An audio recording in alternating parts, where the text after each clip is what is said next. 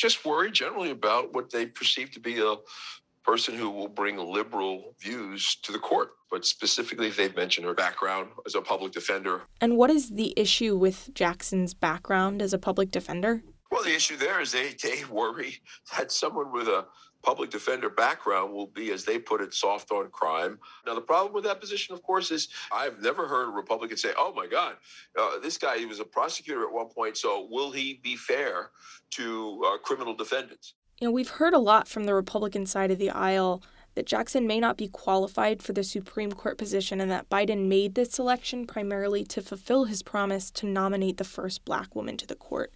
Do you think there's any merit in the claim that Jackson is less qualified than other potential nominees or other members of the current court? It's a silly argument. She graduated from Harvard undergrad, Harvard Law School. In fact, she was a student of mine, and I don't have any particular bias. She was a great student. She worked at a major DC firm. She's been on the Sentencing Commission. She's on the district court.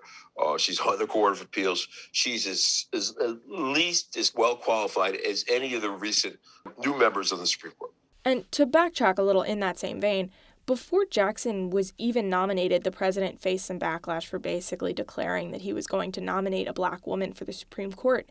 Do you think there's a problem with the president publicly identifying the race and gender of the judge he planned to nominate? Where's the problem? I don't see a problem with it. I mean, Trump said something similar when he kind of forecast he was going to put a woman on the court.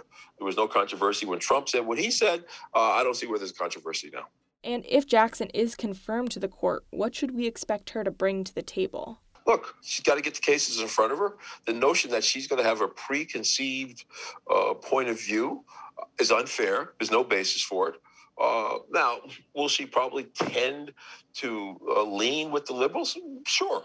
All right. That was Tracy Macklin, a professor at BU's School of Law. Thank you so much for speaking with me today, Tracy. I appreciate it.